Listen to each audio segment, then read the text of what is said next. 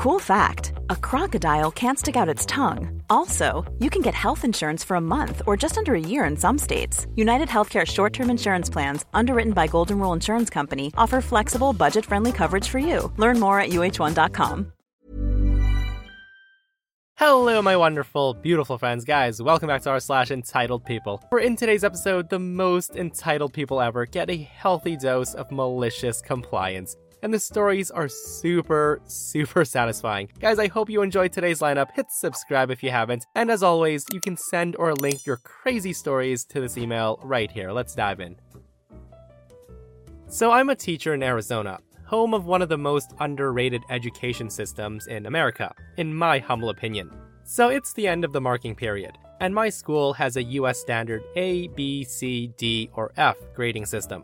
I teach an algebra class to 8th graders who are either smart enough or their parents want them to be smart enough. As we come up to the end of the year and I'm posting grades, I'm reminded of this time last year, when I got to serve up some compliance that was as delicious as it was malicious. I had a super entitled parent of one young buck that actually came up to me in person while I was on after school duty to discuss an issue he had with grading. Now, for all the teachers out there, I am feeling the wave of FERPA violation coming over you. And yes, this is true. I told him that I can't discuss grades in a public setting. I didn't get to the word setting entirely before he interrupts and says, BS, we're at school, and this is my kid. I'm the one giving permission here, so let me ask you. And I'm thinking to myself, great, I guess we're doing this while I'm directing traffic. I then realized the issue of safety, so I'm like, sir, I need to direct traffic. And then he continues talking utter nonsense while I'm looking down the road for more cars to wave down for pickup. The guy's just going and going. I hear a word or two, like,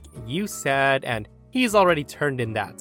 And finally, as I get to a lull and look at him, the guy says to me, and there's no way in hell that I'm letting you fail my child, and also put the comment that he's a pleasure to have in class. You need to change this right now. Enter the light bulb of malicious compliance. The lull was about to pick back up when I say, hey, you do make a good point. I don't know what I was thinking. I'll change it the second I'm done here which is actually possible because I always have my iPad on me pretty much at all times. The Karen of a dad then walks back to his parked car with his child visible and looking at me from the passenger side. And I swear, the guy actually said, That's what I thought. Which, if you're unfamiliar, it's the thing said to you when you've lost an argument that could have been a fight because you chickened out. Not responding to this is conceding defeat, usually. So, as the dad finishes his little victory strut to his car, I give the kid a thumbs up and the kid slowly gives me a sheepish thumbs up back. Hilarious, the kid seems to somehow know what the dad doesn't. So the second I get to a secure private location, I go into the gradebooks and change the comment from he's a pleasure to have in class to respectful to teachers and staff, which is more than I can say for the kid's dad. Needless to say, he still got an F, which was deserved. And yes, I made this change on the toilet.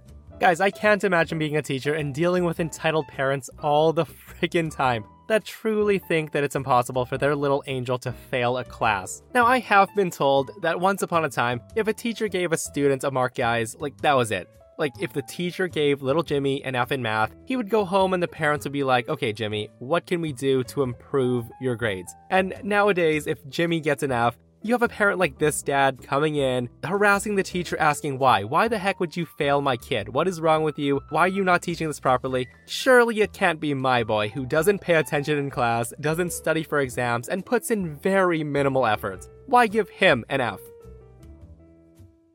Alright, it's been a busy summer in the Mendy's American fast food joint, and I've had many things happen that I could have written about, but this one takes the proverbial cake. We have a regular, a frequent flyer, if you will. This man is an adult dressed as a child who's been coming in every day with a 40 plus ounce cup to fill up at our machines. For a million reasons, this is unacceptable, it's also theft. The guy never buys a drink, he just comes in to fill up at our machines. I tell the guy he has to pay, that he can't keep doing this, and he flips me off, smiles, and says he doesn't give an F about the police, that I should call them. So I get the guy's plate number, text it to my boss, but my boss Roberto says, You can't call the cops, OP, and I can't and I won't for this.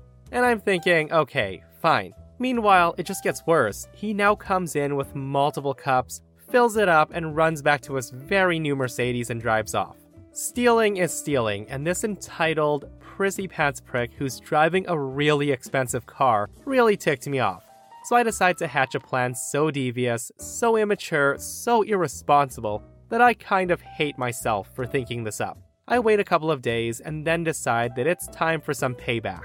Now, my manager said that I can't call the cops, but not that they couldn't be called by someone else.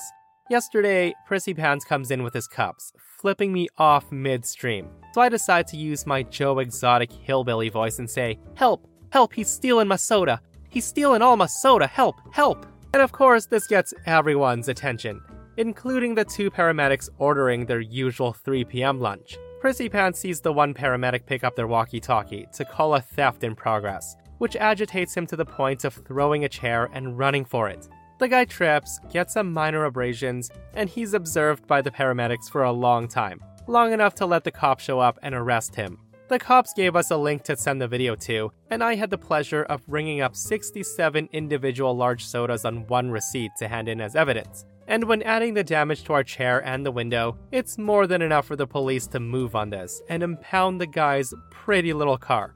And yes, the paramedics and I were in cahoots to get this called in without me calling the police. The paramedic was supposed to pretend to call to scare him out of there, but she really called it in, evidently. Thanks, Joe, for having our back here at Mendy's. Guys, it's actually so baffling that people like this actually exist. Like, did he in his mind think that stealing a $2 drink is okay because it's only $2? And guys, I'm actually shocked because there are some people in the comments that are actually defending him saying that the stores are the real thieves for marking up pennies worth of syrup and then selling it for 2 to $3. All I can say is I would never in a million years even think about doing that because theft is theft, like OP says. And this person comments, I used to work in retail and our policy was to never call the cops for minor theft. Apparently, prosecuting shoplifters required sending the store manager to testify, which meant paying for overtime. Basically, it was almost always cheaper to let them steal than to prosecute them. Ain't that something? Guys, let me know what you think. And while we're on the topic of thieves telling people to call cops, listen to this. So, my usually not irresponsible teenager lost his phone and just realized it while competing in a district track meet that he was invited to. This fueled my urgency to find his phone more than its value or anything else. I had my daughter use her Find My Phone app to see it at the local convenience store. I refreshed the search to see that it was hovering around the space of the store and the parking lot, almost back and forth between the two locations. I tell my daughter that I'm taking her phone with me to the store to retrieve it, in between my son's events, the 100 meter discus and the shot put. I arrive through the doors, phone up in hand, like I'm on a timed scavenger hunt. The clerk gets suddenly shifty, looking at me and then looking away and then looking at his customers. Understandable with how I entered. I then jumped in line, patiently waiting for the customer in front of me to interview the clerk about the state lottery system, a barrage of ridiculous questions that I couldn't even write up. Finally, it's my turn, and now I'm the only customer in here. I've also noticed that upon refreshing the app, that it hasn't moved since I entered the store. So I begin with what would be a line of my own questions. I say to the guy, hey, my son lost his iPhone, and apparently this app says it's near here. Has anyone turned in a phone? The lying clerk says, Nope. I retort and say, Could you look around and see because I've refreshed this over and over for the past 20 minutes and it's here. So Liar McLiarston continues his poorly spun web of lies, saying, I don't know anything about it, man, so quit bothering me. You lost your phone, so get over it. At this point, I push him and say, Dude, it's here, where's my phone? The guy says, If you want to make it a whole thing, go ahead and call the cops. See what they do.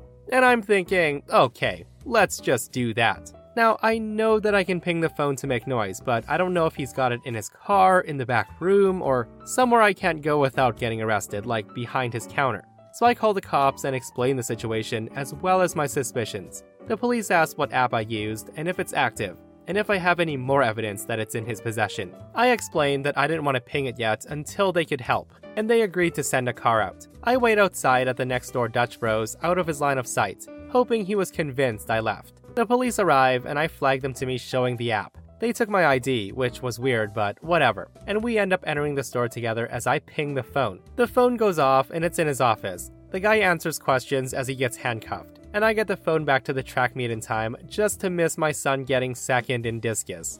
Yeah, so OP has a lot of people riled up in the comments because they chose not to press charges. The biggest reason is that the kid's not gonna learn a lesson because a lot of people are saying that the guy's probably also stealing from the store he works at because if he's gonna steal a customer's phone and then be dishonest about it, that there's a good possibility that he's taking things home. With that said, guys, I love how many good people there are in the comments, just telling stories about the times they found lost phones and got them back to their owners. Once upon a time, I was working a seasonal retail job at a craft store chain. It's also important to note that for the purposes of their sales, lighted tree toppers, lighted decorations, string lights, etc., were all separate categories. On this fateful day, the light tree toppers were on sale for 30% off. The rest of the lighted decor on the aisle was not. The sales were very clearly marked, and it's even listed in the email that Karen was using to present her coupon. So Karen approaches my register with her tree topper. The register recognizes the discounts and applies them automatically in most instances, this being no exception. So the 30% applies itself. I then say to her, "Your total is going to be 18.90." Karen then presents her 20% off coupon. And that's when I tell her, I'm so sorry, ma'am, but this coupon is not applicable to sale items. To which the Karen says, Those aren't on sale. The lights aren't on sale this week. I then show the copy of our sales bulletin on my counter, and I say, I apologize for the confusion, ma'am. This actually falls under the tree topper category. You'll see here that it's 30% off, and I won't be able to apply the coupon, but you'll be getting the already discounted sale price. At this point, the woman freaks out, saying, I'm telling you, I don't want any sale you are going to take my coupon and you'll take it right now. Now, I should probably mention that she was in at least once weekly, and she always yelled about sales and coupons every single time. And then she would always declare that she was never coming back, only to be back the following week to do the exact same thing, to try to get her way. I then tell her, ma'am, I would have to manually override the sale price and apply the coupon manually as well. To which she says, then do it. I'm telling you it's not on sale, and I'm using my coupon or I'm reporting you. Don't make me get you fired. At that, I say, Yes, ma'am, if you insist. I got visual confirmation from my supervisor in the way of a hand signal that we used to mean go ahead. Now, the woman wasn't too happy when I did exactly as she demanded, and her total came out to $21.60. And at that point, she screams, You are stealing from me. I demand to speak to the manager. I'm never coming back here again. My shift supervisor had been on the next register over the whole time to combat the afternoon rush. That's how she managed to give the visual approval in the moment. She took great joy herself in telling the Karen, You have the exact discounted price you demanded. You can pay it or you can leave. And oh, you're never coming back? Do you promise? Karen paid her $21.60 with her head hung. And guess what? She was back the next week. It's so funny that the supervisor actually said out loud what employees think when rude customers say they won't come back. Like, you gotta give it to Karen though. Coming back week after week after week. Guys, I wouldn't dare show my face ever again at any store if I ever made a scene like that and threatened to never come back. But I'm also not surprised. If you've been listening to these stories, you'll know that Karens are liars and they feel no shame whatsoever.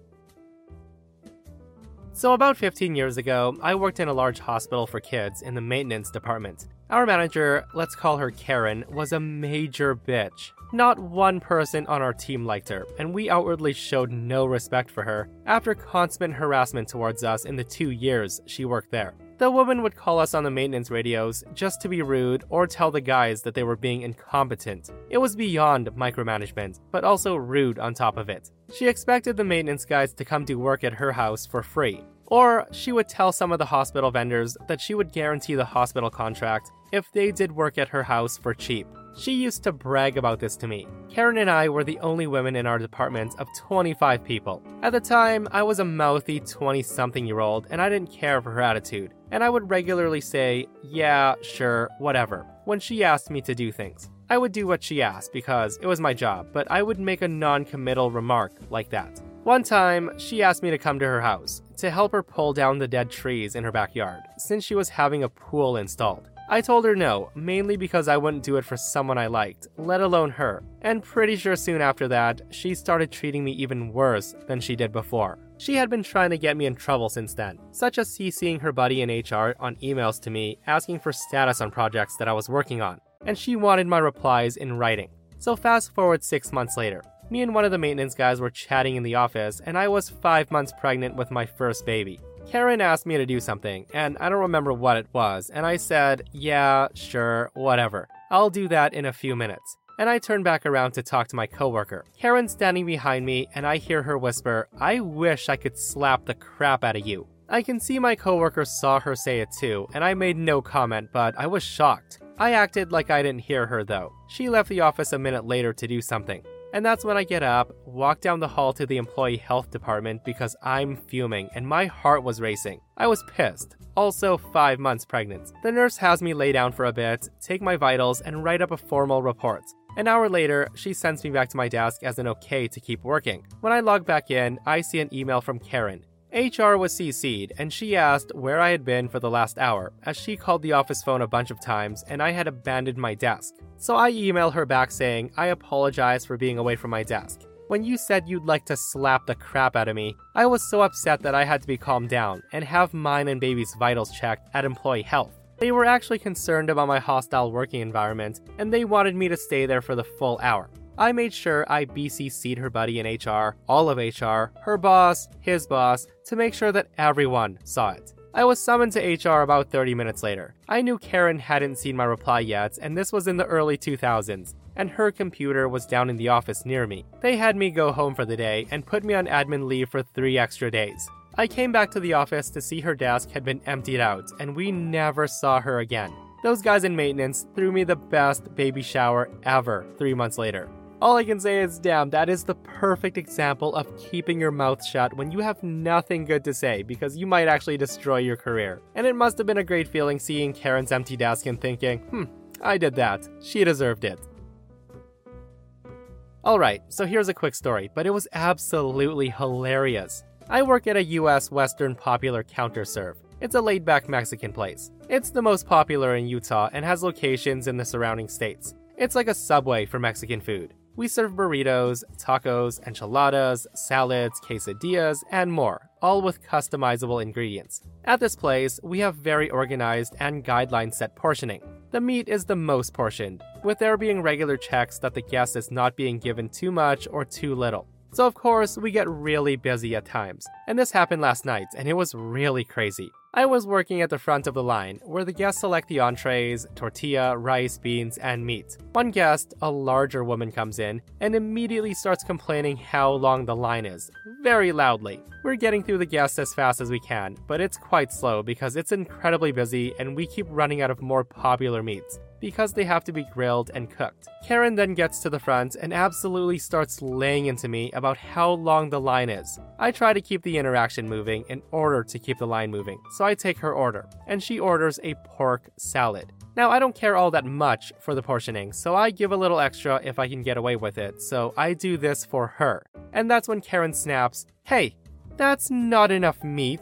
Give me more. I say to her, I'm sorry, would you like extra meat? That would actually cost a bit extra. Karen says, No, I just want the regular amount. You are being effing stingy. That's not four ounces. I know the owner of this place and I know exactly how much it should be. I reply, It is accurate according to our portion standards. Now we go back and forth for a minute, but I've had enough. And the Karen says, Just get me the correct amount of damn pork. It's not that hard. Do your job. And at this point, I'm thinking, okay then, I will. So I get a scale, and she watches me put the pork in, and it reads 5.9 ounces. I then scoop out some into the trash until it reads exactly 4 ounces, and I say, there you go, the exact amount of pork. The woman doesn't even bother finishing her order. She doesn't even ask for a manager. She just flips me off, says F you, and storms out. Now, that's not the most dramatic story, but it was damn funny. So, I'm really starting to enjoy these stories where people complain that they don't get enough, when in fact they got a little bit too much, guys. And unlike the Karen who threatened to never come back, I'm pretty sure this is one customer who will actually never be back. So, this is a smaller one, and it happened when I was still living in a student dorm for the first few years of university. Each room in my dorm had their own sink, with showers and toilets in a shared space, so you could at least brush your teeth and get ready in peace. I happened to have a next door roommate who I very seldomly saw, due to our schedules. However, you could hear the water running from time to time. I have an electric toothbrush, which is important for the story. So one day, I was brushing my teeth as usual and rushing out the door to the university when said roommate comes out of his room with a wolfish grin. The guy says to me, Hey, you can just call me the next time you feel the need to run that electric thing in your room. At first, I didn't get it, and then I was quite disgusted as he obviously thought I was using a vibrator twice a day. At night, I was still disgusted by his behavior when I got the idea to just do what he wanted me to do. So I grabbed my toothbrush, knocked on his door, and smiled as sweetly as possible. Hey, I need to use my electric device now, and since you offered your help, and that's when I saw his face light up. Until I shoved my toothbrush in his face, and realization dawned on him. I've never seen anyone turn red this fast. And for the next few weeks, I knocked on his door every time I brushed my teeth. And since I decided that my dental hygiene was a priority now, I upped brushing my teeth from twice to thrice a day. The guy got super uncomfortable every time I knocked and asked him about dental hygiene tips, but the guy was never creepy towards me again. Guys, I am so glad that he embarrassed himself into silence after realizing that OP was just using a toothbrush. And I'm super glad that OP gave him exactly what he asked for, which was a knock on the door every time she brushed her frickin' teeth. And that, my friends, brings us to another end of our slash entitled people. Guys, I hope you enjoyed today's stories. If you did, hit that thumbs up. And if you missed the last episode on the channel, I'll link it right here. A psycho Karen tries to kidnap OP because she wants a daughter. Guys, it's such a crazy, crazy story. So go check it out, and myself and Stevie Boy will see you guys in the next one. We love you.